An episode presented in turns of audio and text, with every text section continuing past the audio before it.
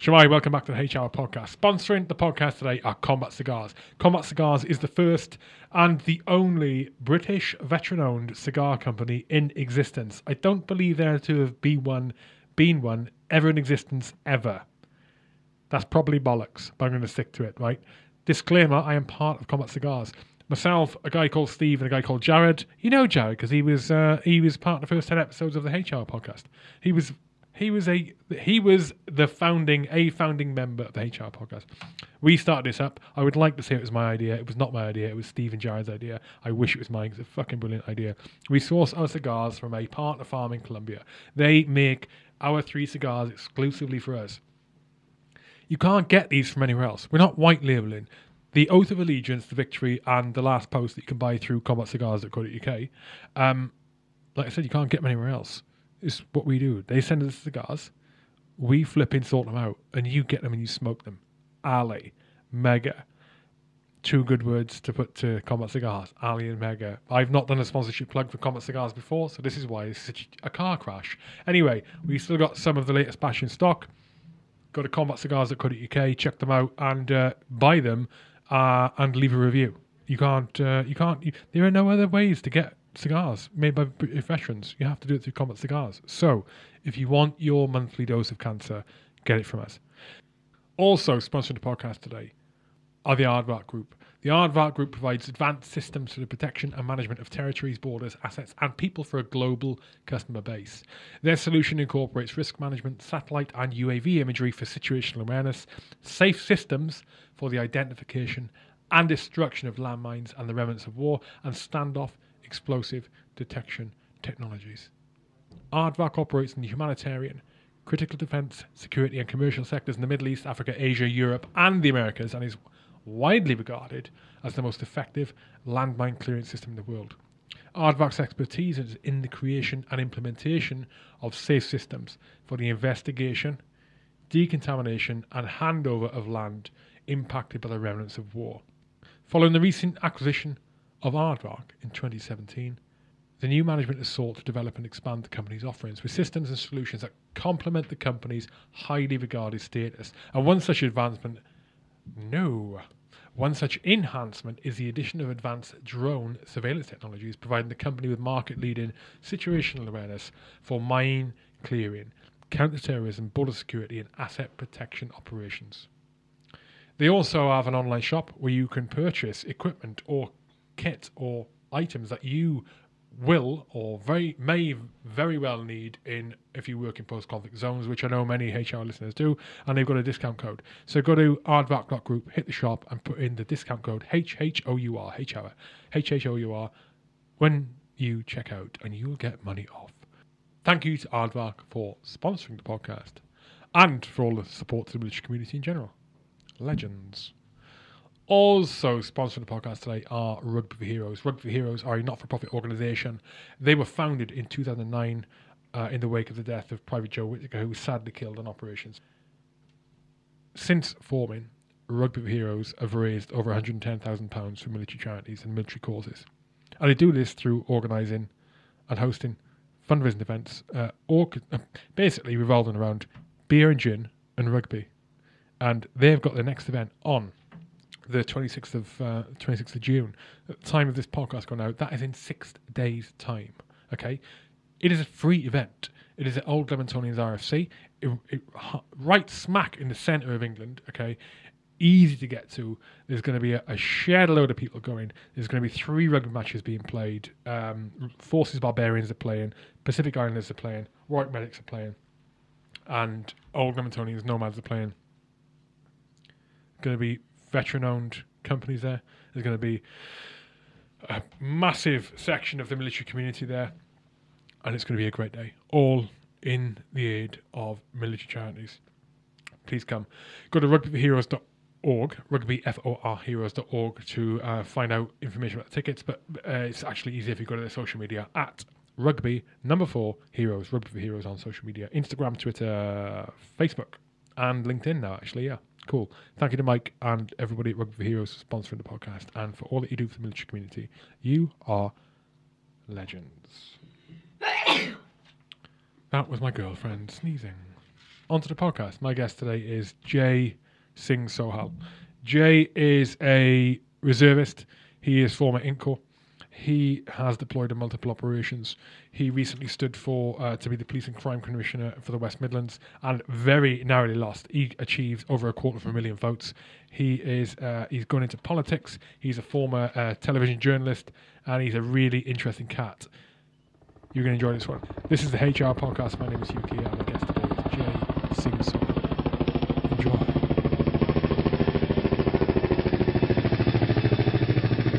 Jay, we're on. Right, absolute, again, absolute pleasure to have you in the studio for H-Hour podcast. Welcome. Thank you. Thank you for having me. This is amazing and uh, such a fantastic setup here. Really, really privileged to be to be here with you. Thank you very much, mate. I've I've worked hard at it and it has been enabled by sponsors and patrons. So I'm extremely, extremely grateful.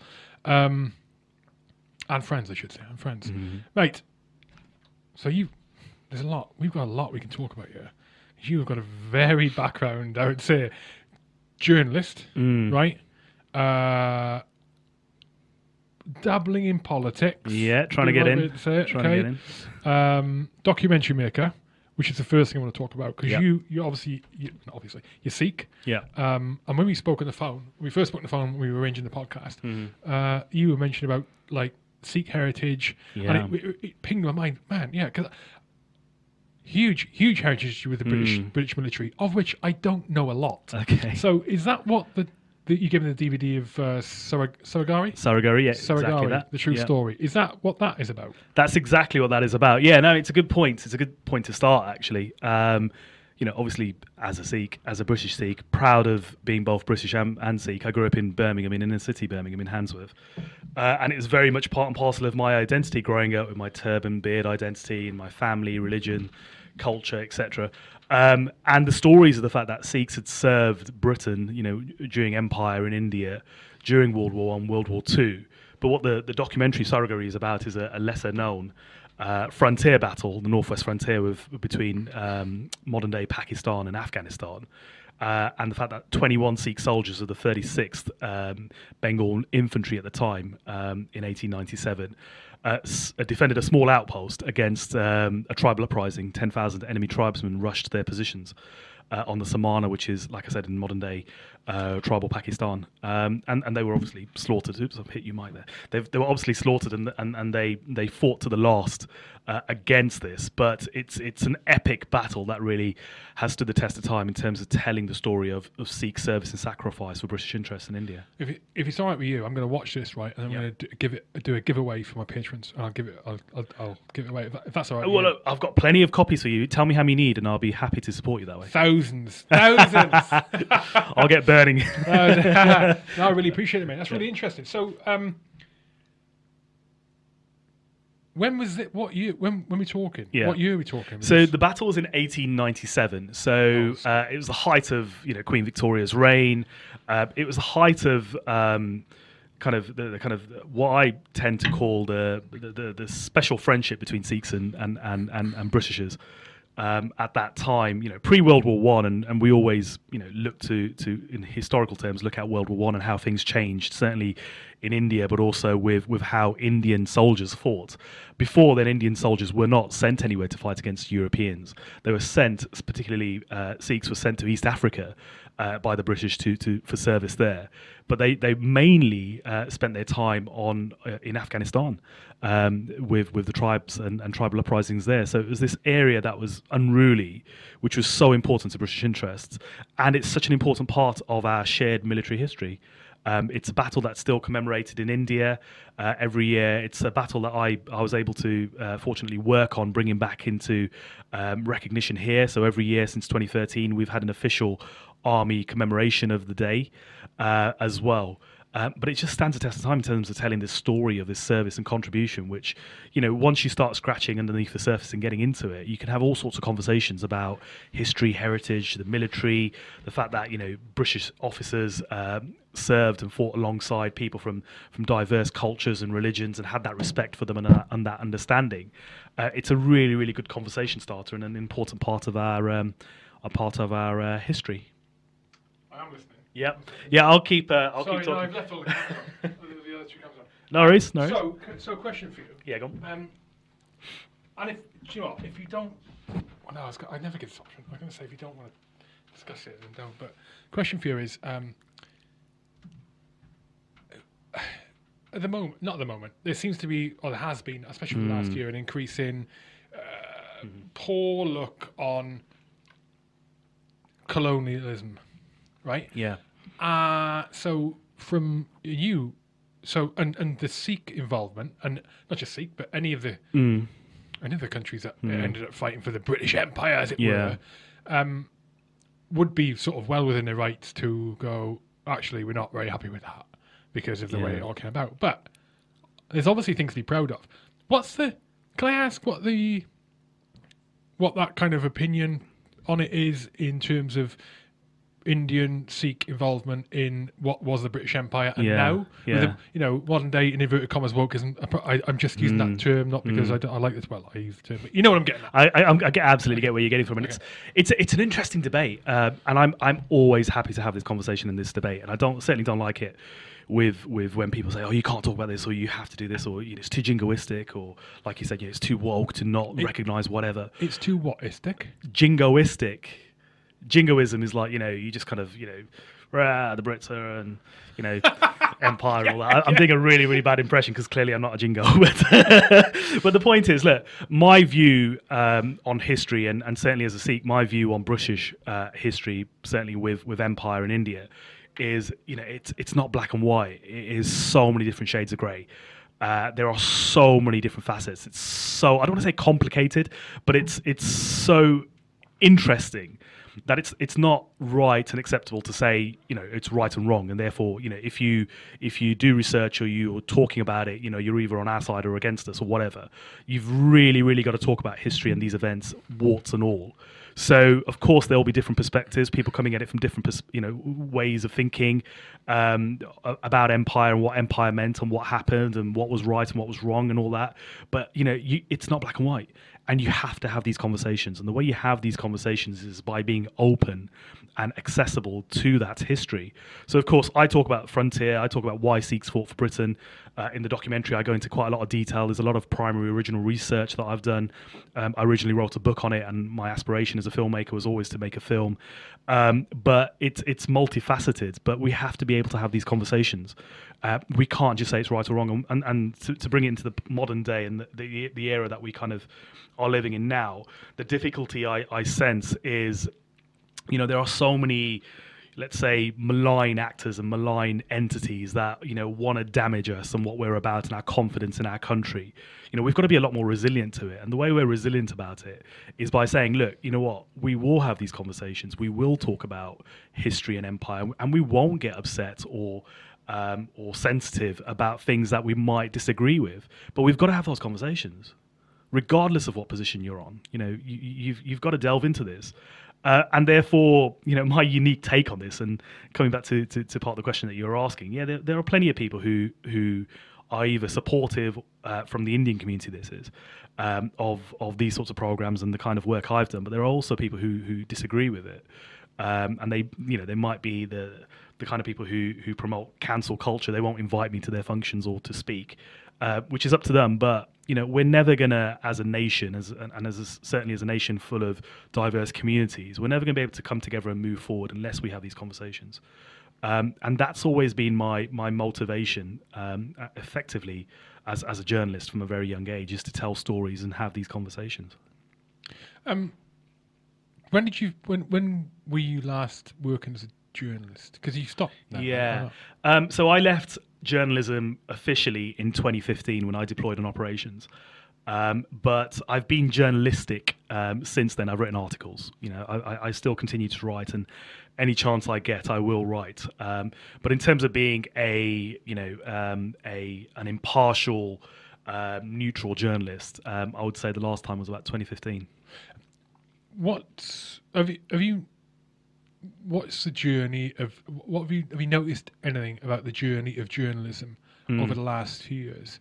Um, any any thoughts on that? I, Yeah. I have strong opinions about journalism at the moment. Right, Mm. they're not the most positive opinions. Mm. Okay, um, but I also understand the challenges Mm. that journalists journalism news outlets, media outlets uh, have have Yeah. that they need to overcome.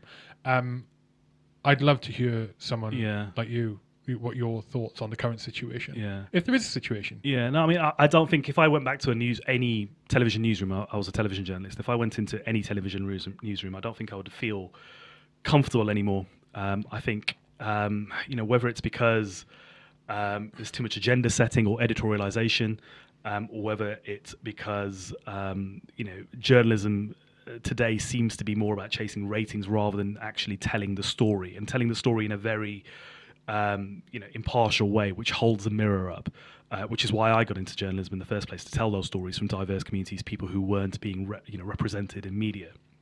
Um, I think I'd feel uncomfortable, which is why I've I, I never did after operations. I never went back into the newsroom in that way as a as a full time journalist, but I continued writing because with my writing, um, when I could get stuff written into the, you know, the Daily Telegraph or Conservative Home, for example, it came with you know with my opinions and views as a small c conservative, um, predominantly, um, and someone who's willing to to share their opinion in that way.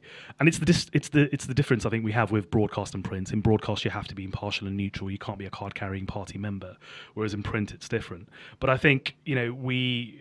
It, the difference has again. been Say that again. so in broadcast journalism, so it's television and radio, you have to be impartial um, As a journalist. as a journalist. Yeah, when did that rule Yeah. doesn't exist anymore? it's it's changed a lot. It's it's changed a lot because of editorialization. You know, you've got you've got newsrooms, news outlets, programs that will take an editorial line, and, and, and a really you know a good example of that is probably Newsnight, for example, on BBC News.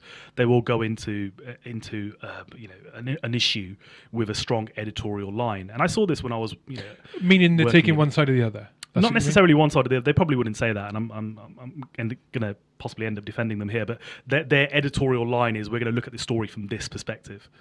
Um, and Can you give an example? Oh gosh, uh, yes. You know what? With GB News, with with the launch of GB I was News gonna ask you recently, yeah, News, there's a good example of of that with the um, I, I read um, on how different news outlets and stations were covering the UK Australia Free Trade Agreement, for example. And as most um, channels were covering it in a particular way of saying, you know, what will this mean in terms of you know farmers or what or whatever. Um, GB News seemed to be doing it in a very different way, which is talking about how consumers would benefit. So you know when you when you look at a story, taking an editorial line, deciding actually what's your angle, how you're going to you know cover it is is important because you're framing that that issue or that or that story in a particular way.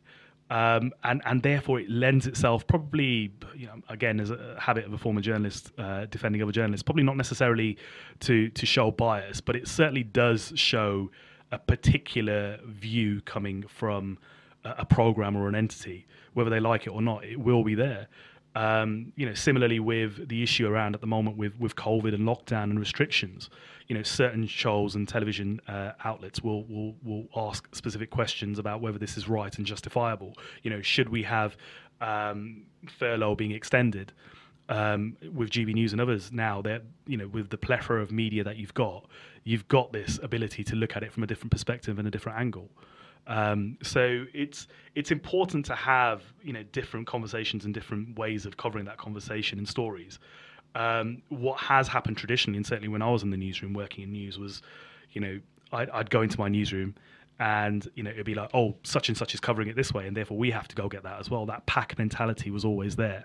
And i certainly felt it. And when i was trying to bring original stories in um, and it wasn't really going anywhere i certainly felt actually you know in a live rolling breaking 24 hour newsroom you know there, there wasn't much appetite for for doing things differently uh, because you're chasing audiences Can you do me a favor and just lower that mic slightly? Just Yeah, of course, of Yeah, course. Down, down, down. There you go. You're booming through, mate. You're a seasoned booming. pro at the old uh, the old interview. So it's. Uh, um, what was I going to ask you then? So, what influences how a organization chooses the editorial line? this is it. It's it's your editors. It's your editors. It's your program editors. It's your, you know, your heads of news um, uh, and and whatnot.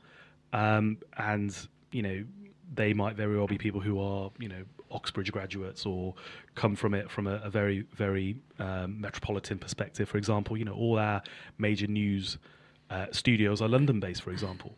We're here in the West Midlands.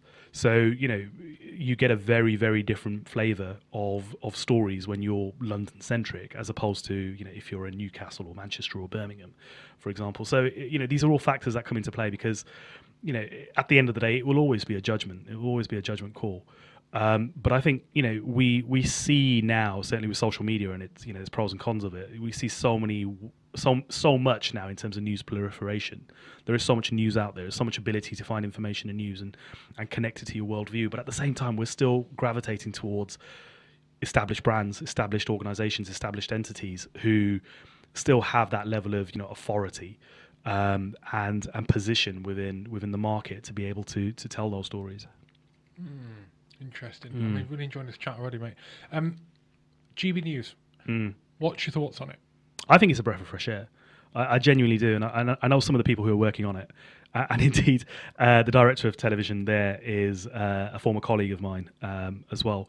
Um, but I think it's it's just it's it's long overdue to have a channel that's just more positive and, and, and certainly wants to approach stories more positively, but also do things differently as well. So I've I've got high hopes, um, and I hope that they they continue going the way they're going because I think we need it. We need a bit more positivity about what we're about as a nation.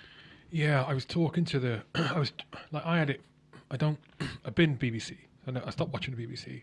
When I, stopped watching the BBC, and I stopped going. I even I've even blocked it from my browser. So if I type in BBC on my browser, it's got this comedy like Granny picture comes up. Ah ah, no way, Jose, go back, and I can't even access it right. And again, that's not. Uh, it's not a particularly. I'm not like particularly slagging off the BBC it's more because Sky are the same, for example, right?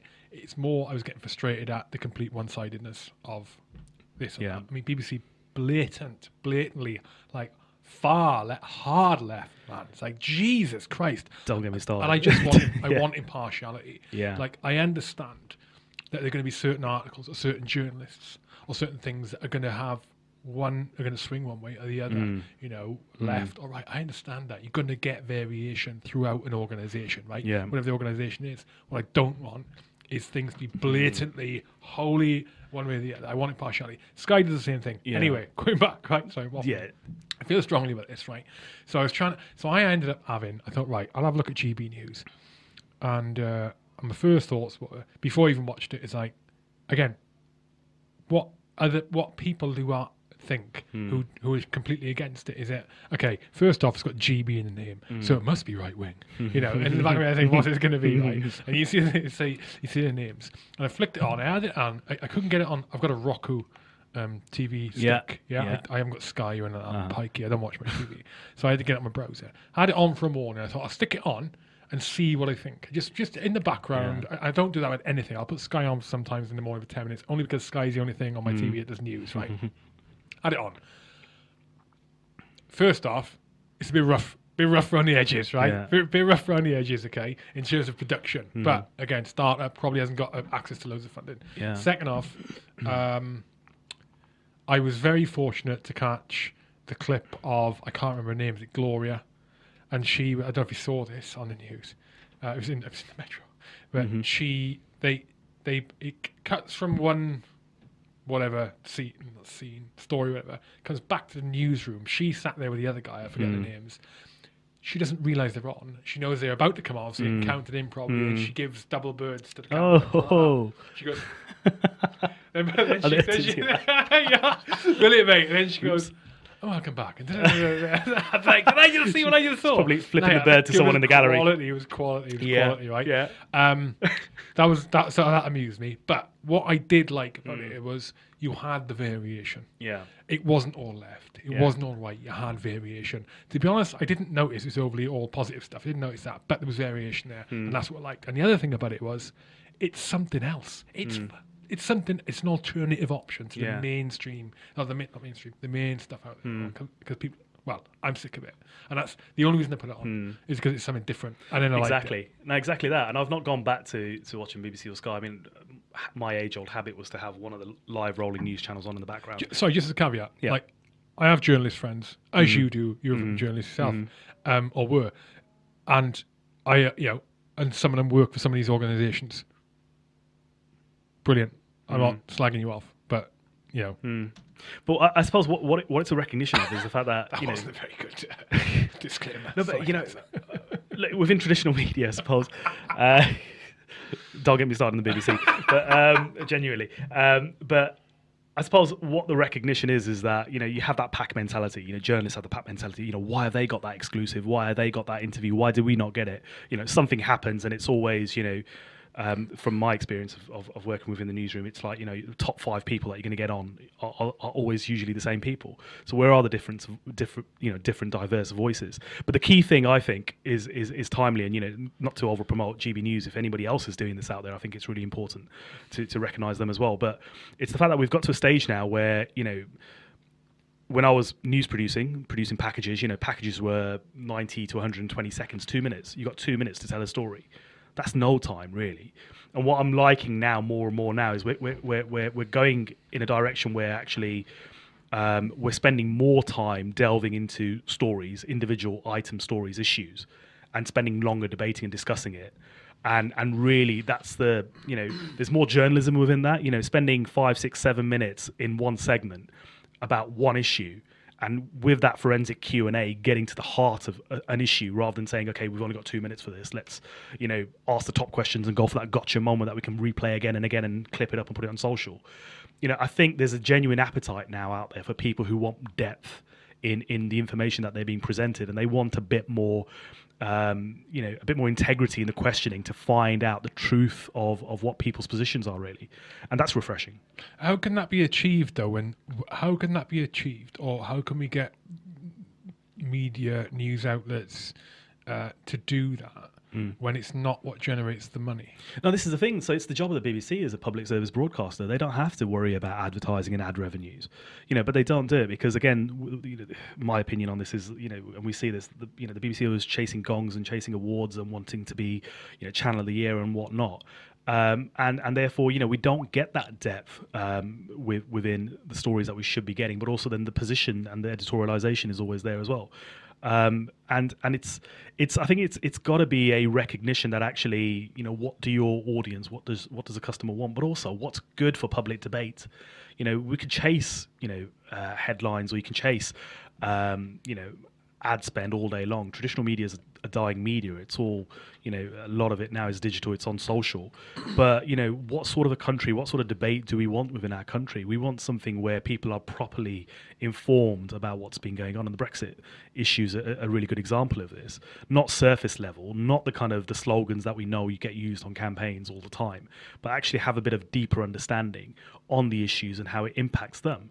Um, and, and, and Brexit's always going to be a really good example of this in terms of how people in the Midlands and the North saw our relationship with Europe, as opposed to how metropolitan elites down the south, down in South and in London saw our relationship with Europe. And there was always going to be a difference there, but we never properly investigated that. Go into that then, because I don't know. Explain. Hmm. Explain. Elaborate on that, please. Yeah, uh, so so where I'm from, um, in, in in the West Midlands, in terms of areas like Sandwell, for example, Wolverhampton, Walsall, Dudley's a really good example as well.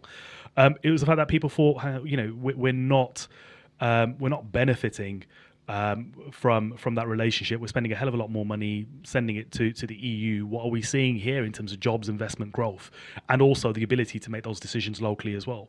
Um, and, and therefore, you know, you could see why a lot of people in traditionally working areas um, were were supportive of um, leaving the European Union. You know, controlling our own immigration issues here as well. Um, you know, but for for a very long time, you know, if you if you only ever watched a channel um, like the BBC, you you wouldn't think that those views were prevalent. You'd think actually, you know, uh, it was very much about how important the union is and what it does for us. But you know, we've for far too long we've had far too many people's voices not going heard. Um, and, and that certainly that vote was an example of, of, of them having their say. It's also about stability, right? I didn't realize this. I think it's also about y- how, y- your desire for stability. And um, I was talking to shortly after. Uh, I say was talking to shortly after the the, the Brexit uh, vote. You know, and it's like holy shit, we're leaving. Uh, we voted to leave. I was talking to someone who is from. I'm not going to say the gender, right? Because I don't want to, because they may know who they are. Uh, from a very very well off family, very very well off family in a part, somewhere not too far from London, um, and this person absolutely could not believe could not believe that the vote had been lost. Couldn't believe it Mm. because all they saw was everyone I know, everyone I know Mm. w- is wants to stay, wants to remain. I was like, man, like most people I know wants to leave. Mm. Now, one, Mhm. that person is not from the same class of society as I am, right? Yeah. Definitely not. And it, I, it it- was interesting to me because when I when I, I was just I've thought about it over the years. It's like it's when you when you are when you are uh, more uh, um, what's the word um, you can impact you're more influential on Mhm. on a business um, you're a CEO you, or you are higher up the tree in a business you know a senior manager or whatever you do okay you're, it's in your interests for stability in the external inf- factors Yeah, that can influence your organization. Either the pestle analysis right? Political economical sociological flipping what is it? Uh, technological legal and environmental. Yeah? It's in your interest to maintain stability. So for the minority of the UK who are have the majority of the money Yeah. the, high, up, the higher up the class you go, yeah, the more important stability is to you. Financial stability is to you. Political stability is to you. economic stability is to you. Mm. Then the less you want change, Mhm. like leaving the EU. But the reality is, the, the people uh, the, uh, in the vote, the majority Yeah. of people in the vote, they aren't those people. Yeah. You know, it re- I, there was a lot. There was a lot of class was brought into it. Um, in in uh, it, with it- you know into the whole in the build up to that uh, Brexit. I did not think we'd be getting to Yeah. Brexit, by the way. Sorry, Really? I did not Really? think we would get onto Brexit, but we were onto it now. But it was um, a, a lot of you know class class politics come into it, and there's more there's Yeah. more people who aren't haven't got a lot of money. There Well, is a, I've got a lot of money, and at the time, Mm. people wanted change. People Yeah. were not happy, and when there's an opportunity to change, it may not have been Mm. the EU that was causing all the issues, but it wasn't the EU that caused This all the is- issues. But the, the, you know. the debate in, a, in, ano- in another way is continuing on though. It's the, the whole leveling up agenda. The fact that you know the government is the current government is is you know looking to invest in you know in the north, in the Midlands, you know with uh, jobs, uh, housing, and of course you know those sorts of things are, are really more important now with post COVID and the recovery. But you know it's it's it's a recognition actually that a large chunk of the country for a very long time um, wasn't getting those opportunities and those investments, whether it be transport, whether it be um, you know creation of jobs, and and, and so there is a, there's a clear agenda there that's being delivered on. But again, it, it goes back to you know fundamentally it goes back to the fact that you know people are different and diverse. Um, up and down the country and and you know having that ability to listen and understand and, and be able to articulate um, is, is really important. It's certainly the reason why I got into journalism. Like I said, you know, growing up in inner city Birmingham, um, I always felt that no one was interested in my story, my community story, or what was going on in in, in, in, in those sorts of areas. And and that's what really got me into wanting to write my own publication in the beginning. When I was 16, I got funding from the Prince's Trust. Um, and my, my writing career started from there, and, and, the rest in terms of my journalism, you know, carried on from that point.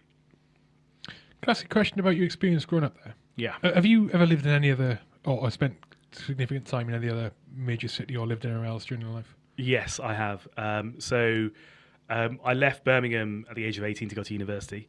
Uh, London, I was at Brunel, uh, Uxbridge. And um, after, well, during my, my, my undergrad, I, I did a year abroad in, in the States. So I went to New York and Washington. Um, I worked in Washington, studied in New York. Um, and then when I got back, uh, carried on, I did another year in London. And then when I qualified as a broadcast journalist, I, I, I worked all over the country with ITV. So Devon and Cornwall through to um, I was in Southampton for a period, in Nottingham, uh, London again as well. So I've been around quite a bit. So here's the question: Yeah. Is that uh, do you think that you, there are higher?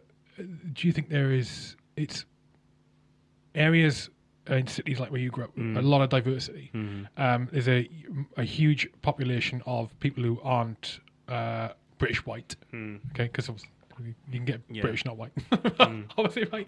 Do you think uh, that in in that environment we get lots of different cultures? Um, that is, it's more. Uh, what's the word?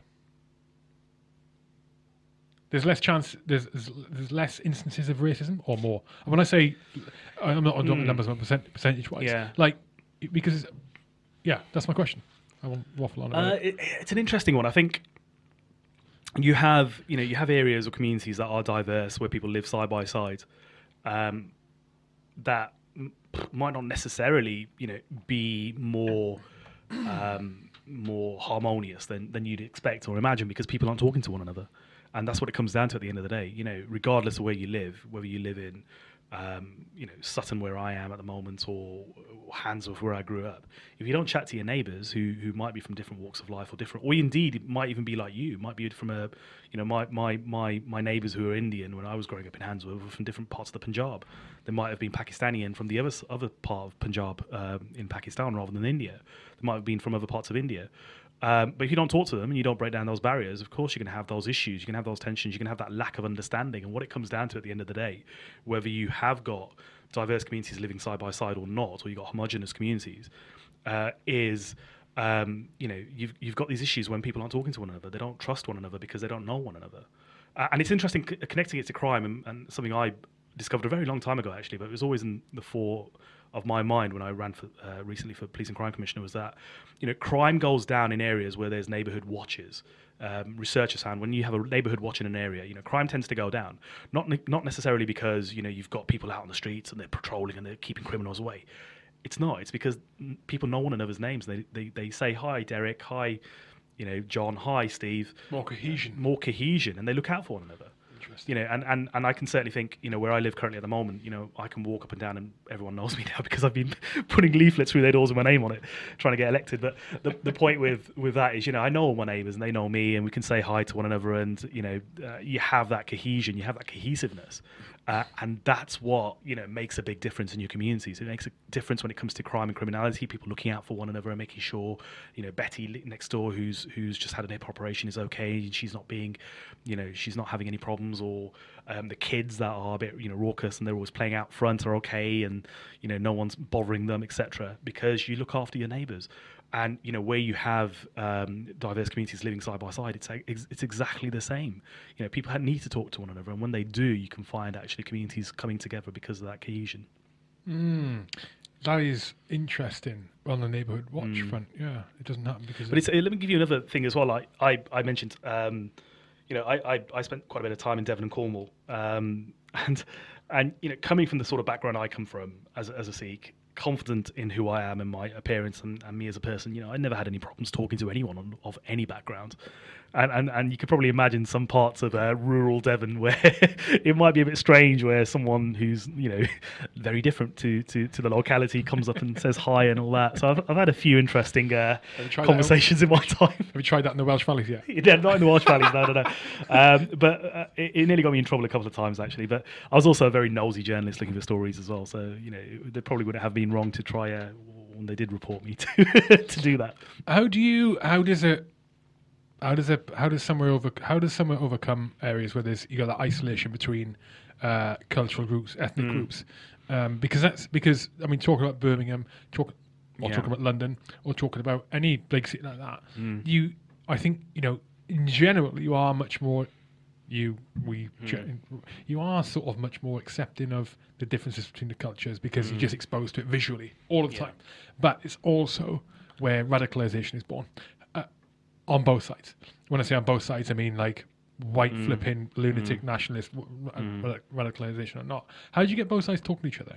How good do you overcome that? I, I, I've done quite a lot of work on, on engagement, um, you know, unofficially as a journalist, but also as a filmmaker and, and, and as someone who's run projects. You've got to find con- common denominators. And, you know, we talked about Saragarhi, we talked about, you know, Sikh contribution on, on, on, you know, during the world wars and all that. My, my thing has always been to, to utilize that shared history, that shared sense of service as, as a common denominator that can bring people together. Uh, whether it be, you know, World War One, World War Two on the frontier or, or whatever uh, then and now to this day, you've got you know you've got Indians, you've got people that look like me, and people that look like you who serve side by side in the British Army, for example. You know there are common denominators. I, I when I was touring with some of my projects, I took it up to um, up to Scotland and, and, and some of those parts of Scotland where you've got small you know minority communities. Similarly, it was finding a common denominator. You can just get people around the table or together in a, in a school hall and say, let's talk about our shared history, our shared past you know, when people realize actually they've got more in similarity, more in common with one another than, than what divides them, you can start having those conversations. You can start breaking down those barriers. But you will always inevitably get people who, you know, who who, who push to the fringes. You know, you're absolutely right with that, and it's it's a tough one.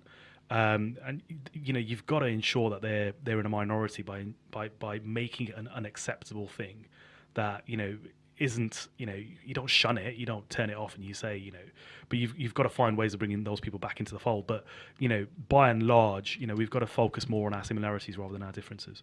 And when people who are you know extreme in views for example whether they be political or, or anything else um, realize actually that they're in a minority if not you know they're standing in in, in, a, in a group of one. Um, by and large you can start changing behaviors.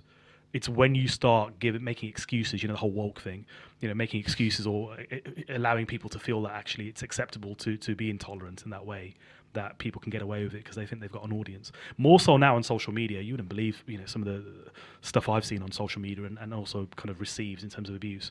But you know people do think it's it's acceptable when you know someone you know gives them a like. Um, we've got to stop that sort of stuff. That is a challenge, and that is a challenge on the old social media front. But yeah, I mean, I mean, on, on the on the on the on the racism front, they are going in the right direction. Um, it is reducing, and it's also a generational thing. You know, the reality is that I don't know, fifty years ago, two generations ago, you know, sixties, seventies, the, it completely existed in in on, in massive you know in, in legislation to, Yeah. to, separate people on based on based on race right? And we, the further we get away from that the further you get away from people who still have that mindset because it's the way they're brought up. Um anyway let's get off that topic right? I, wa- I do want to get off because I want to come back on to uh, the stuff we were going to talk about. Um PCC Police and Crime Commissioner. Mate unfortunately you didn't get voted in however you did you not achieve a quarter of a million votes yeah i did 259000 Holy shit! Yeah. Congratulations, Thank right? Um, what was it? How? What brought you there? Why did you end up standing for police and crime commissioner? For where? What was it for? The whole of the West Midlands, so the seven boroughs Was of it? the West Midlands, yeah. Yeah, Jesus. Yeah, it's quite a big area. So everything from Dudley down to Coventry, Wolverhampton, Solihull, Birmingham, Sandwell, um, Walsall. Um, it's a big area, big area of three million people. Now look, um, it, it You're a big lad. yeah. It is a and it was a two year journey as well. I was told it was a six month project and turned out to be two years with, with lockdown and everything.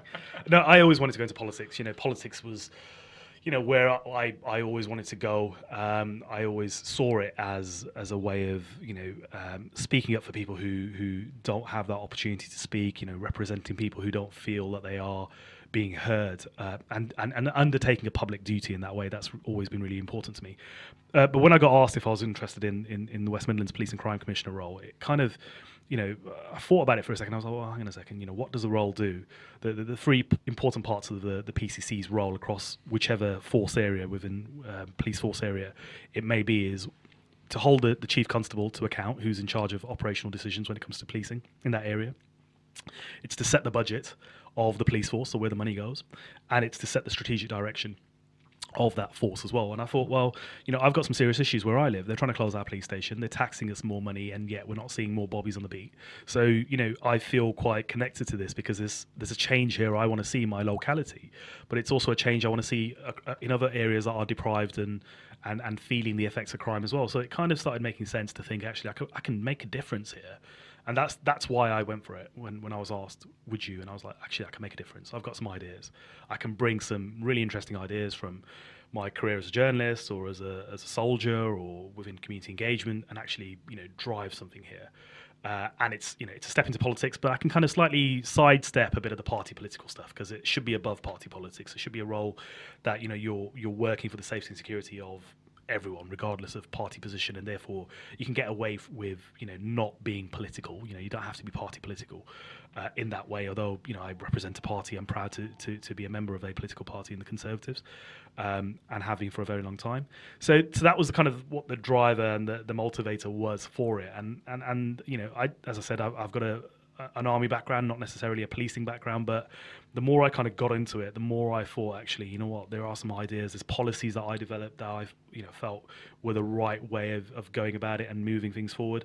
Um, and yeah, and we had a we had a um, we had an election a few weeks ago, and you're the you're the first interview I'm doing since then, since I came second, or since I lost. Let's be honest, I lost um, by forty thousand votes, which is a, Oh, a is kicker. Oh, yeah, seven percent.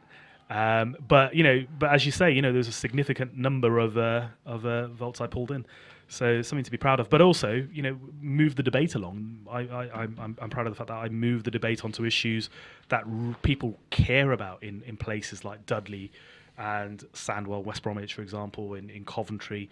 Um, in, in, in parts of Birmingham, Aston, you know, we've got knife crime, you've got serious murders and issues taking place, you've got um, you know, antisocial behaviour. You've got not enough being done uh, to tackle um, so-called low-level crimes, which irk people the most.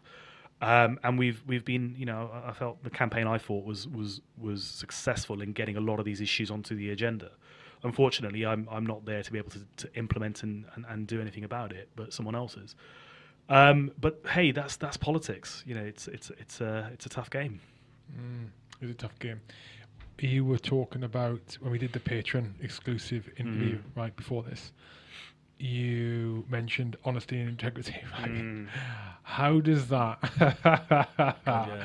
How do you balance? How does that work in politics? I don't know. I haven't quite figured it out yet. Oh my god! Do you know what I? And the reason I ask is I know I know decent, good people are in politics, right?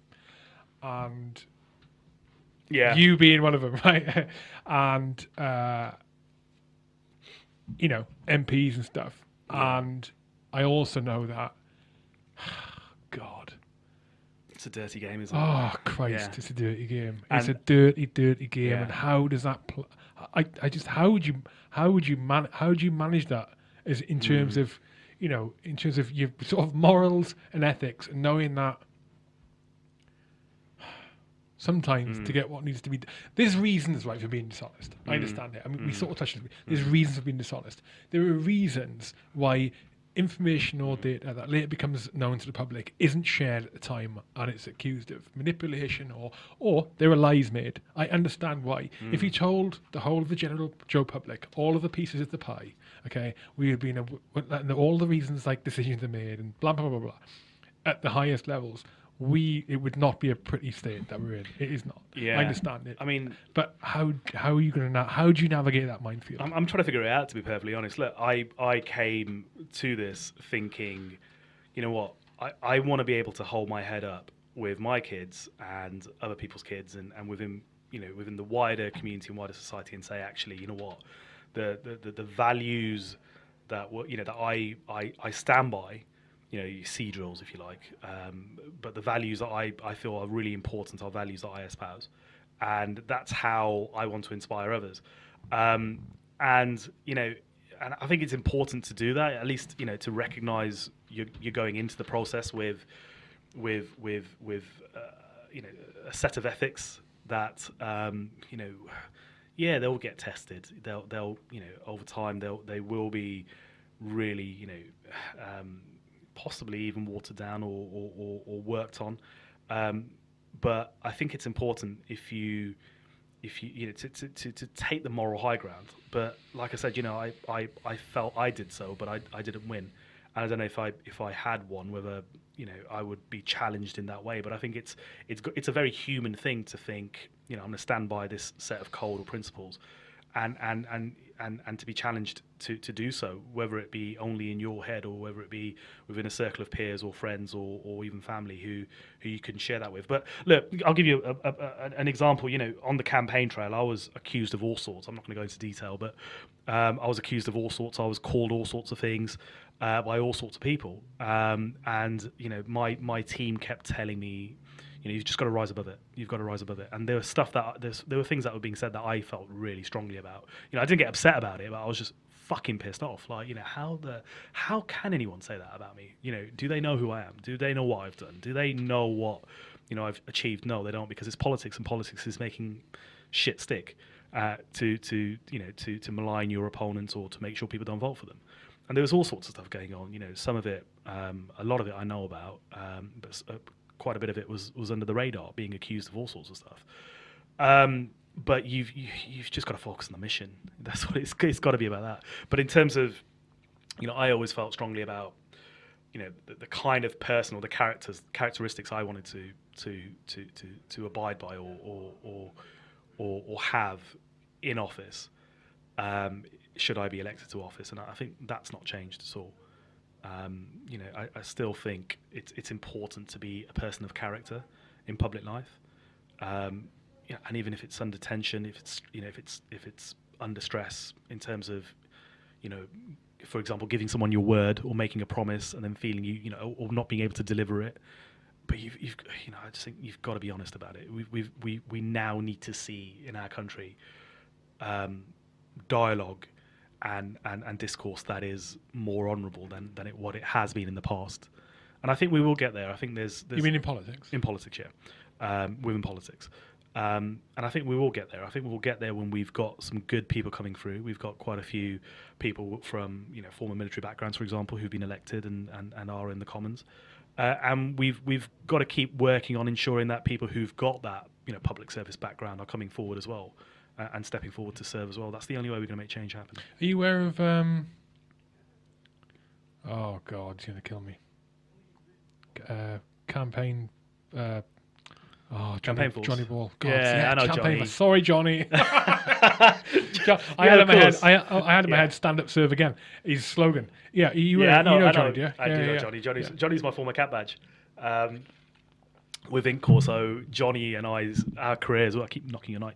Our careers have kind of like ran almost parallel, but yeah, he's a good guy. He's a really good guy. Good guy. And, uh, So yeah, I know what you mean. I, I understand what you mean. Um, in, I agree. Getting more ex-service personnel into politics, Mm. politics would, would help steer it in the right direction. But I do think that it, it ah, man, one of the things I think is maybe is the is the the length of term that PM serves is that too long, too short? PM or MPs or PM. PM. Too well, short? you know, you know, we, we've. You, you, no, I don't think it's too short. Um, I think because we have a you know parliamentary democracy with first past the post that leads to a strong government and a strong opposition. Um, you know, the way our voter system works ensures we have that, and that's really really important. And and therefore the you know the system favours the leader of the majority winning party and and therefore there's a lot of onus on people at the end of the day. I mean, I see arguments all the time about proportional representation, but we, I think, have the best system in the world with with our current first past the post system, and therefore, in terms of you know the the, the, the prime minister, um, as long as the prime minister is able to to carry the support of the parliamentary party and and, and, and the country in that way, you know, it's it ensures that we have a strong prime minister.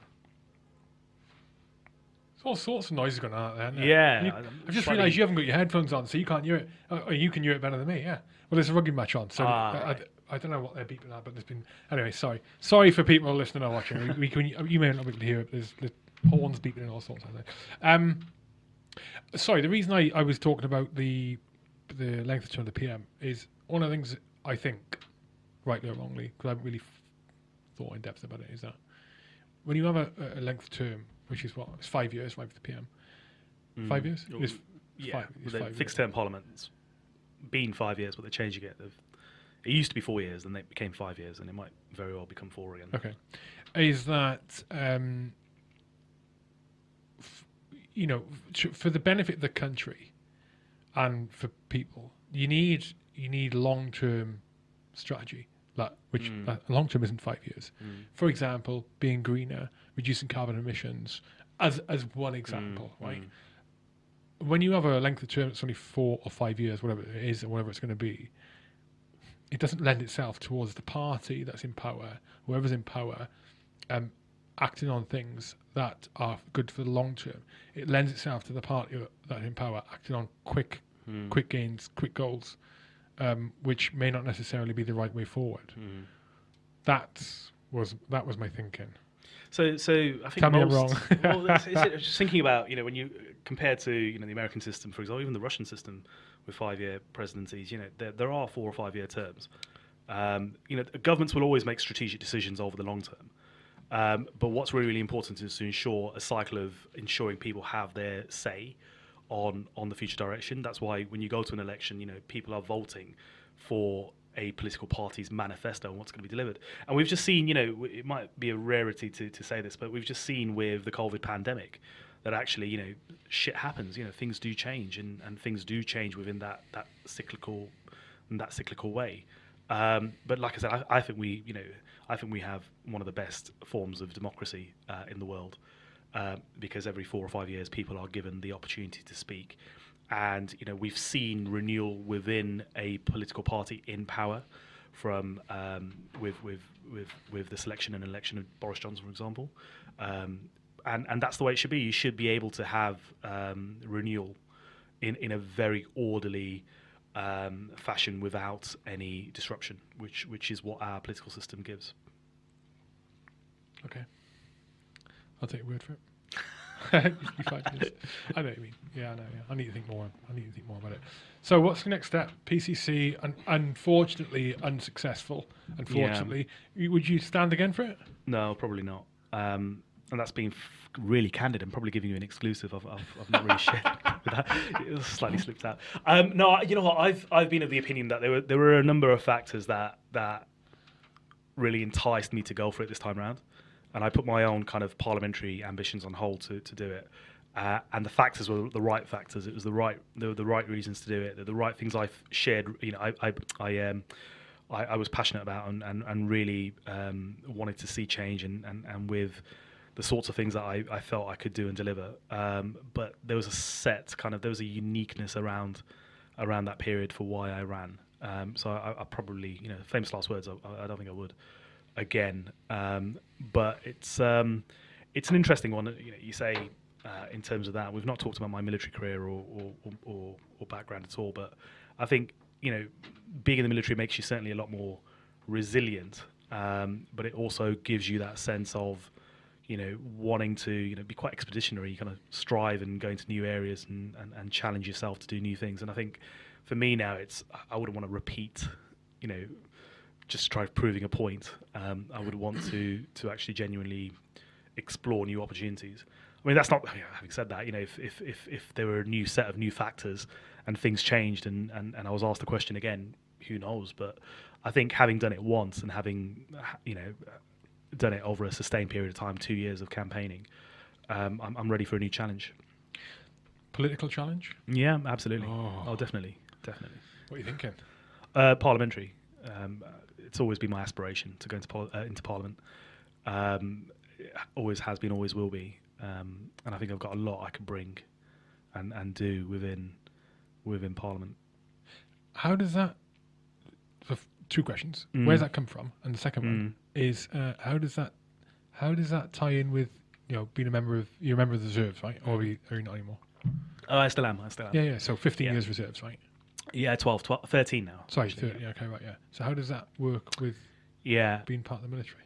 Um, so, well, firstly, we've got we've got serving MPs who are former military, uh, as well as currently reservists. But it's it's a unique, I suppose, it's a slightly unique thing with being a reservist, where um, your your your terms of service or the service that you're in taking as a undertaking as a reservist allows that in terms of flexibility uh, to be able to do so. If you were full time, um, if you were a regular, and you wanted to to serve or or stand, excuse me, be an MP, um, you'd have to you know resign um, um, your commission or or, or leave, uh, and people do. But I think with the re- with the reserves, because you are uh, you have that kind of uniqueness, you're able to do both, and, and certainly there are a few MPs that do both.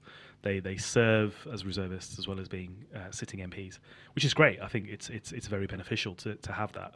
Uh, ability uh, to still continue serving your country, particularly if you've you've done it for a period of time, uh, as well as um, you know bring that voice to bear in, in, in a place like Parliament. But going back to your, your original question again, it, it goes for me. It goes back to being 16, being in inner city Birmingham, and, and, and, and just you know feeling that no one was listening to, to my voice or people you know the, the community's voice, and and feeling the need to actually project that voice out there. What were the issues? You, what were the issues you were facing at the time? Uh, the city of Birmingham, just just you know, um, just issues around poverty. Um, not to say that I was impoverished or anything, but just issues about lack of investment into inner city areas, jobs, opportunities, job opportunities, particularly um, inner city crime.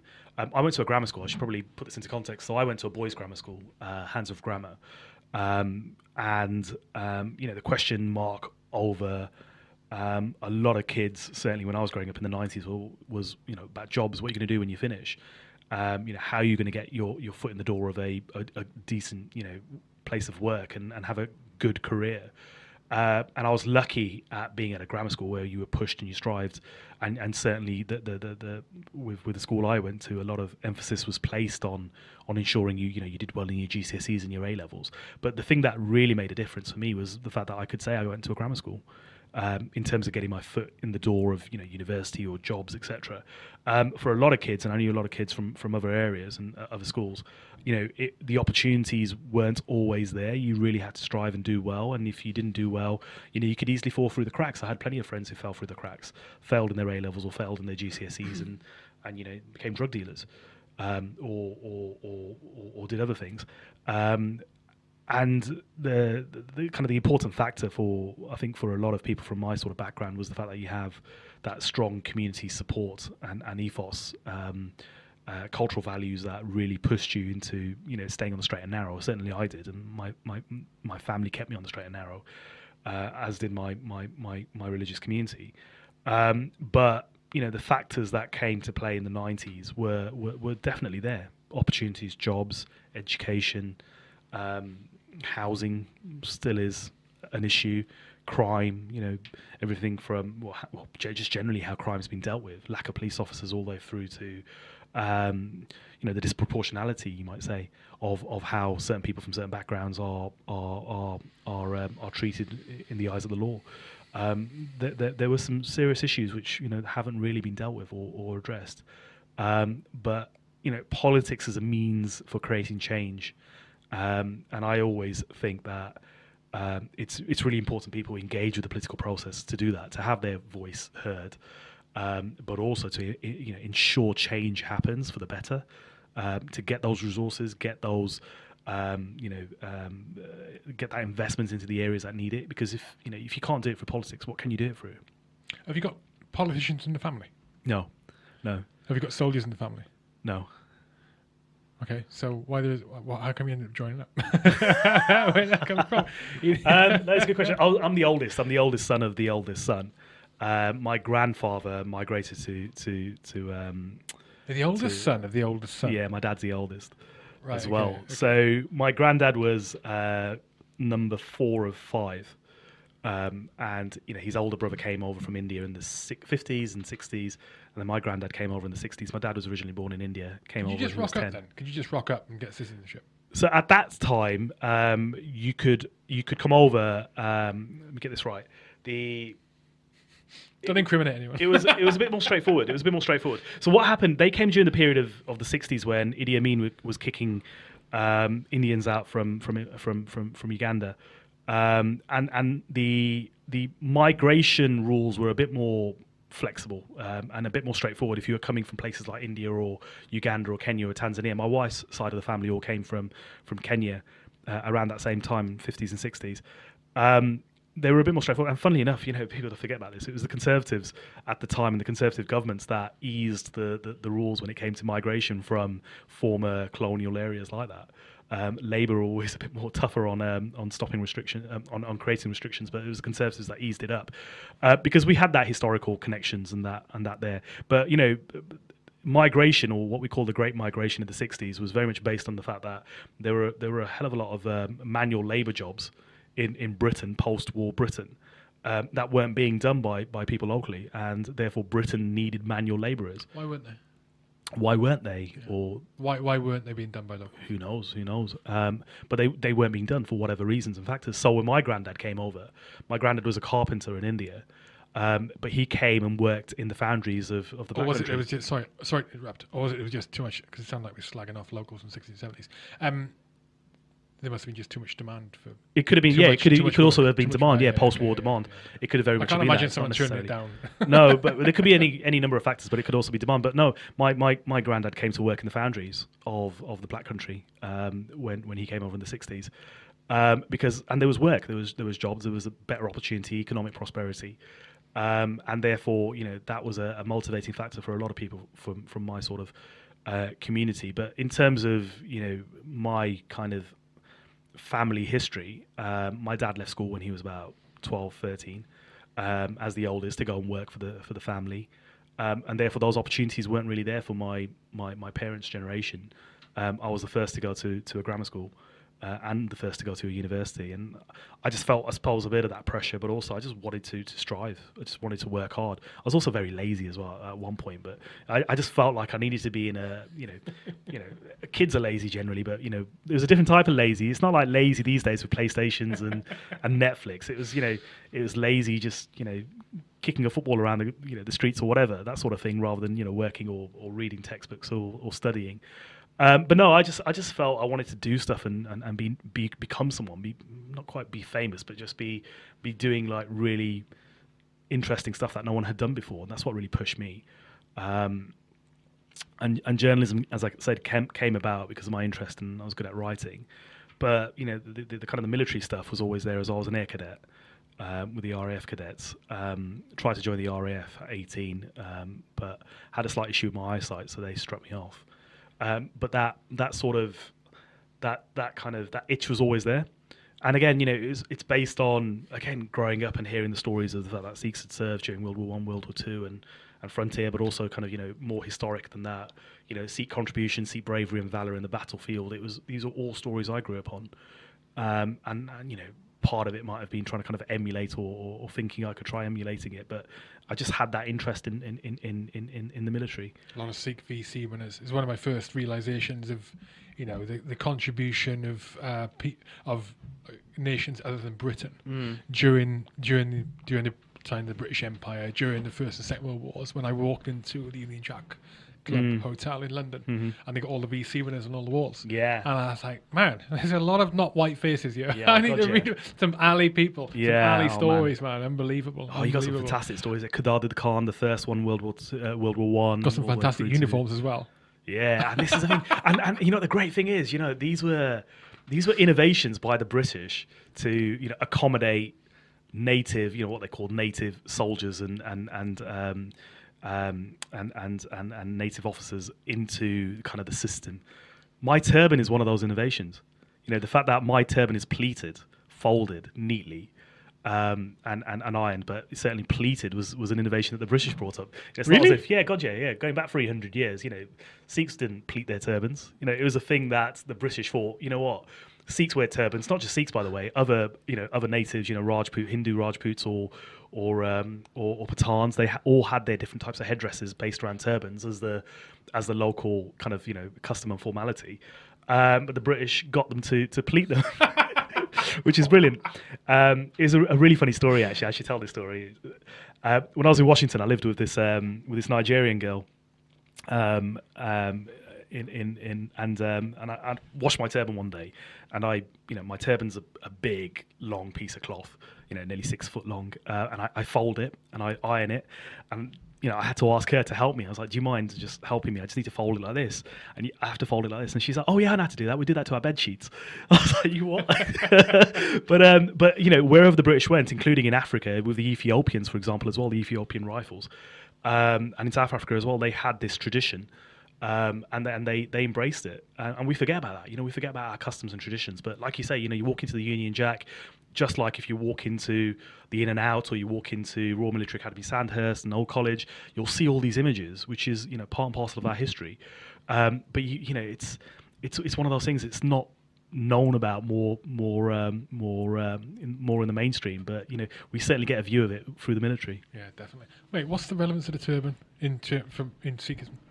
Yeah. So, um, excuse my ignorance as well. But no, not at all. Um, always happy to, to answer the question. So, Sikhs, we don't cut our hair. So, you know, hair is sacred for us. We we maintain long uncut hair, and the way we um, fashion it, if you like, you know, keep it smart, be presentable, but also encase our hair and our head and our cranium and look after our heads is with a turban. Uh, and there's a science behind it as well with the turban as well, because when you're whether you're praying or doing good, you're you're you're taking positive energy from the from the earth's core from the ground up, and you know it's connected to what's in your head, which is the third eye, if you like, or what we call the Dasam Dwar, the tenth doorway. That connection you have, that spiritual connection you have, and so with a t- with a turban, any positive energy that you're you're you're you're bringing up and harnessing through your good deeds is maintained on your on your person with the turban. Um, so that's where it comes from. But also, it's it's it's a really important part of our identity. You know, how we project ourselves, how we present ourselves, and it's often said, you know, with a Sikh with a turban, you can't hide in a crowd. Everyone knows who you are, and that's purposely so as well. So you are upstanding in society, and you do take a stand, and people know as well. You know, if they need a help, if they need if they need help, if they need to turn to someone, you know, you're identifiable. They come to you, and you've got that. Um, you're you're obliged um, to help people.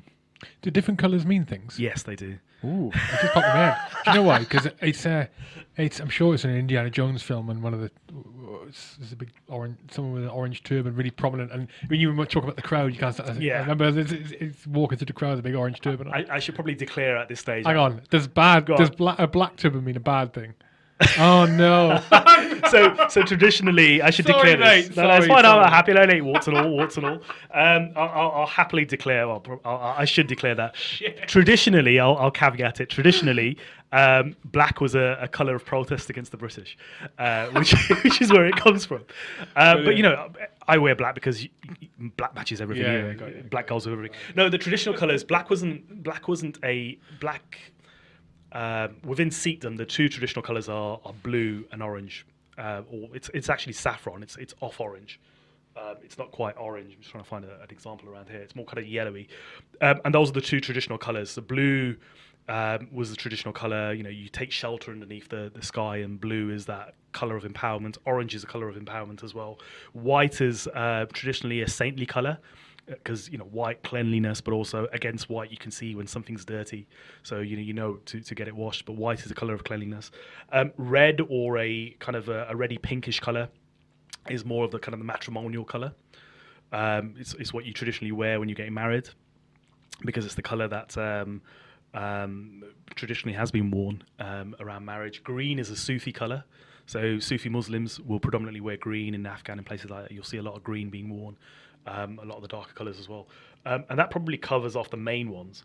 Um, and then everything else is, you know, but the, by and large these days, you know, You can choose, you can it's choose, just- right? it's it's just fashion, isn't it? It's it's fashion. It's whatever color you know suits your personality or you like or you or you um, or you want to match with whatever you're wearing.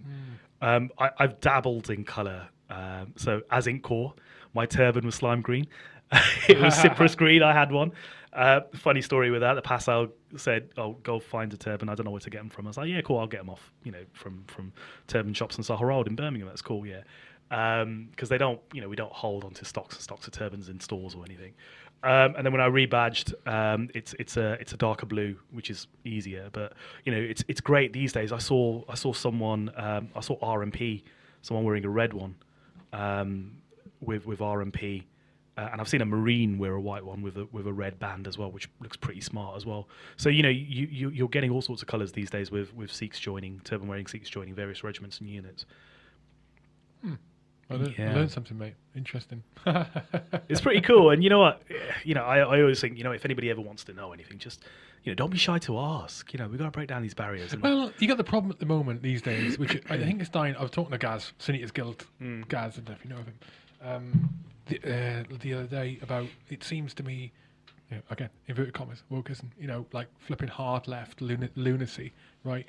Um, seems to be dying off. Now. Mm. I think, you know, it's it's not as bad as well. It's it's on. We're coming back to normality. Right, we're coming back to normality. Do you know an example? Do you know what I haven't heard of uh, for a while is uh, cultural appropriation. I know I'm Mm. getting accused of cultural appro. I take it back. I heard of that.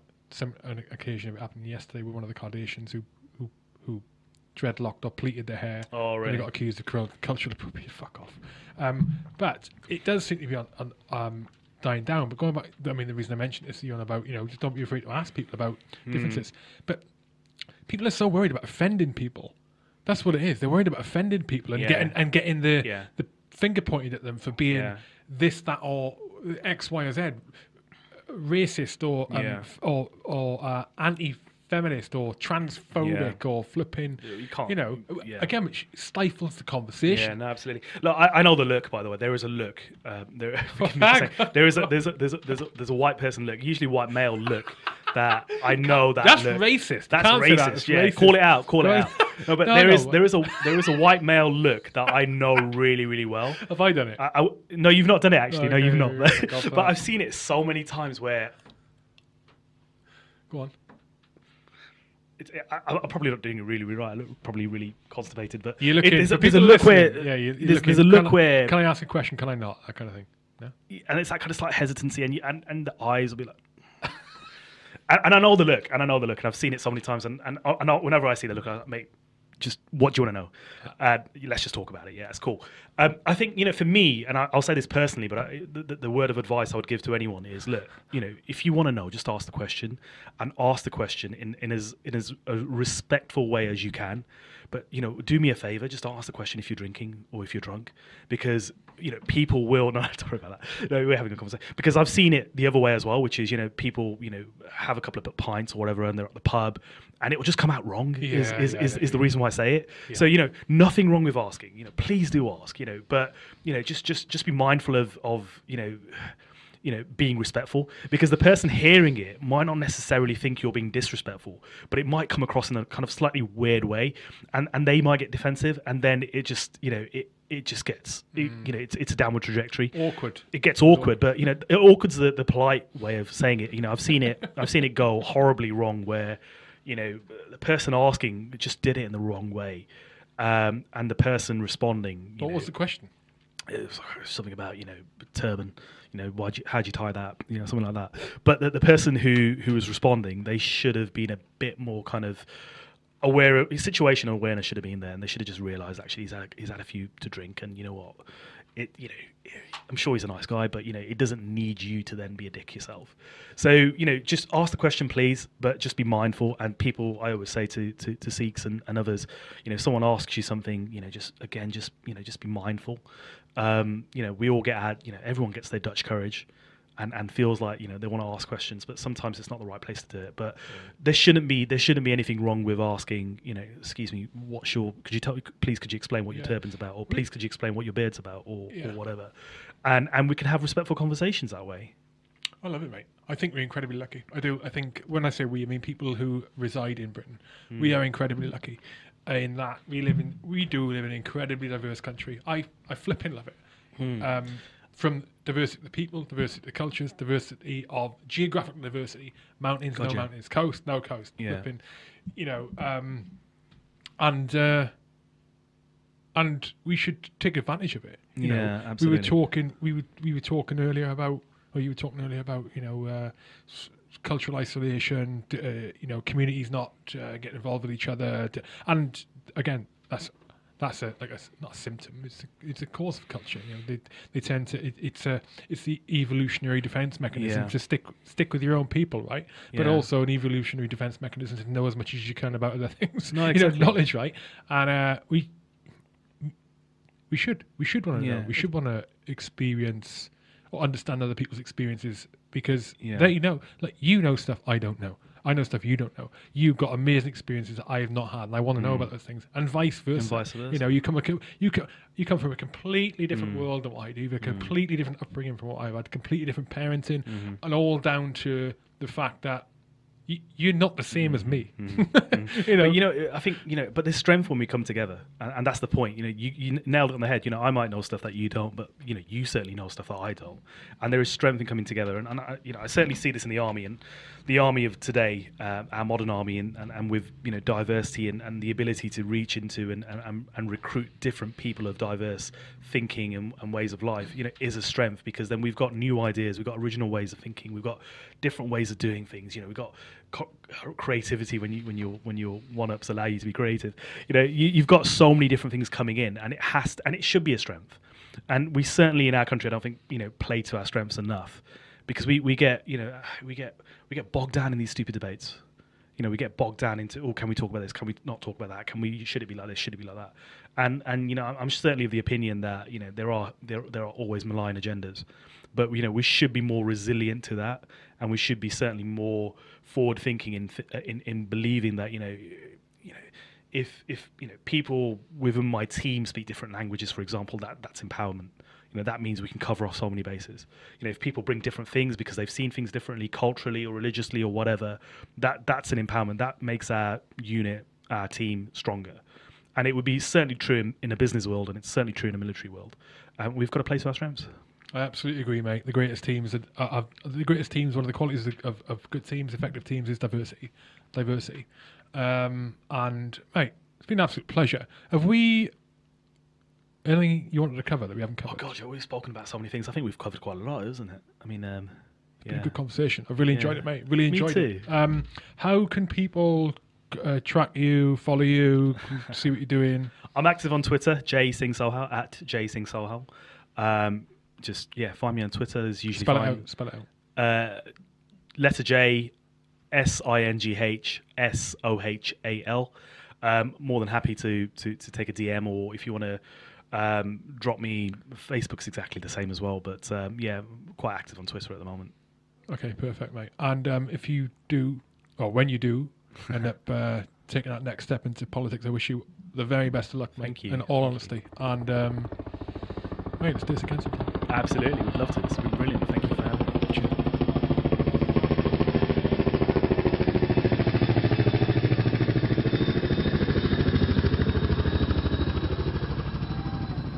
That's it. Thank you for listening. Another shout to my sponsors. Rugby for Heroes, a not-for-profit organisation raising money for military charities. Man, I said that quick. A not-for-profit organisation raising money for military charities. They've got an event in six days' time, 26th of June. It is free to attend. See you there. Rugbyforheroes.org, rugbyforheroes.org, or on social media is at rugby number four heroes. Thank you, Arthur H. Also, sponsoring the podcast for the Aardvark Group. The Aardvark Group have a significant percentage of their workforce who are ex-military. They have been supporting the military community for decades. They work in post-conflict zones. You can buy shit on their website. That will help you if you work in a post-conflict zone. Aardvark.group. Thank you. And finally, sponsoring the podcast today with Combat Cigars, the first and the only British veteran-owned cigar company in the UK. CombatCigars.co.uk. That's it. Until next time. Say the words, Kate. Say it. Out. Out.